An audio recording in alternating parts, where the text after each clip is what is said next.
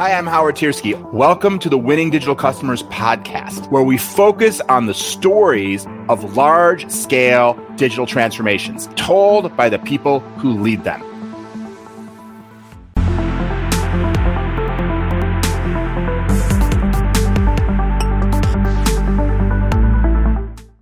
It was 10 years ago. And 10 years after, we have decided to change the organization of Royal Canin to bring the level of focus that we want to have on pet owners. And this is why we have a brand and pet owner organization that is really focusing on understanding how our brand, Royal Canin, can interact in more intimate relationships with pet owners. But it has been a big challenge because when you join a company, first you're joining a company, it was my case.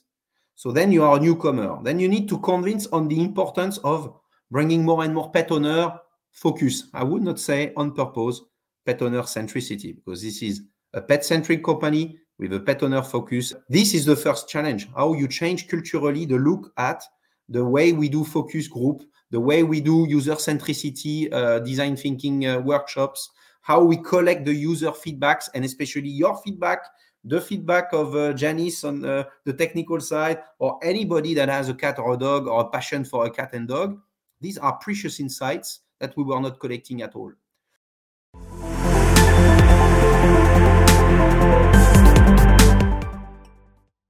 Thanks for joining us for this episode of Winning Digital Customers, the podcast.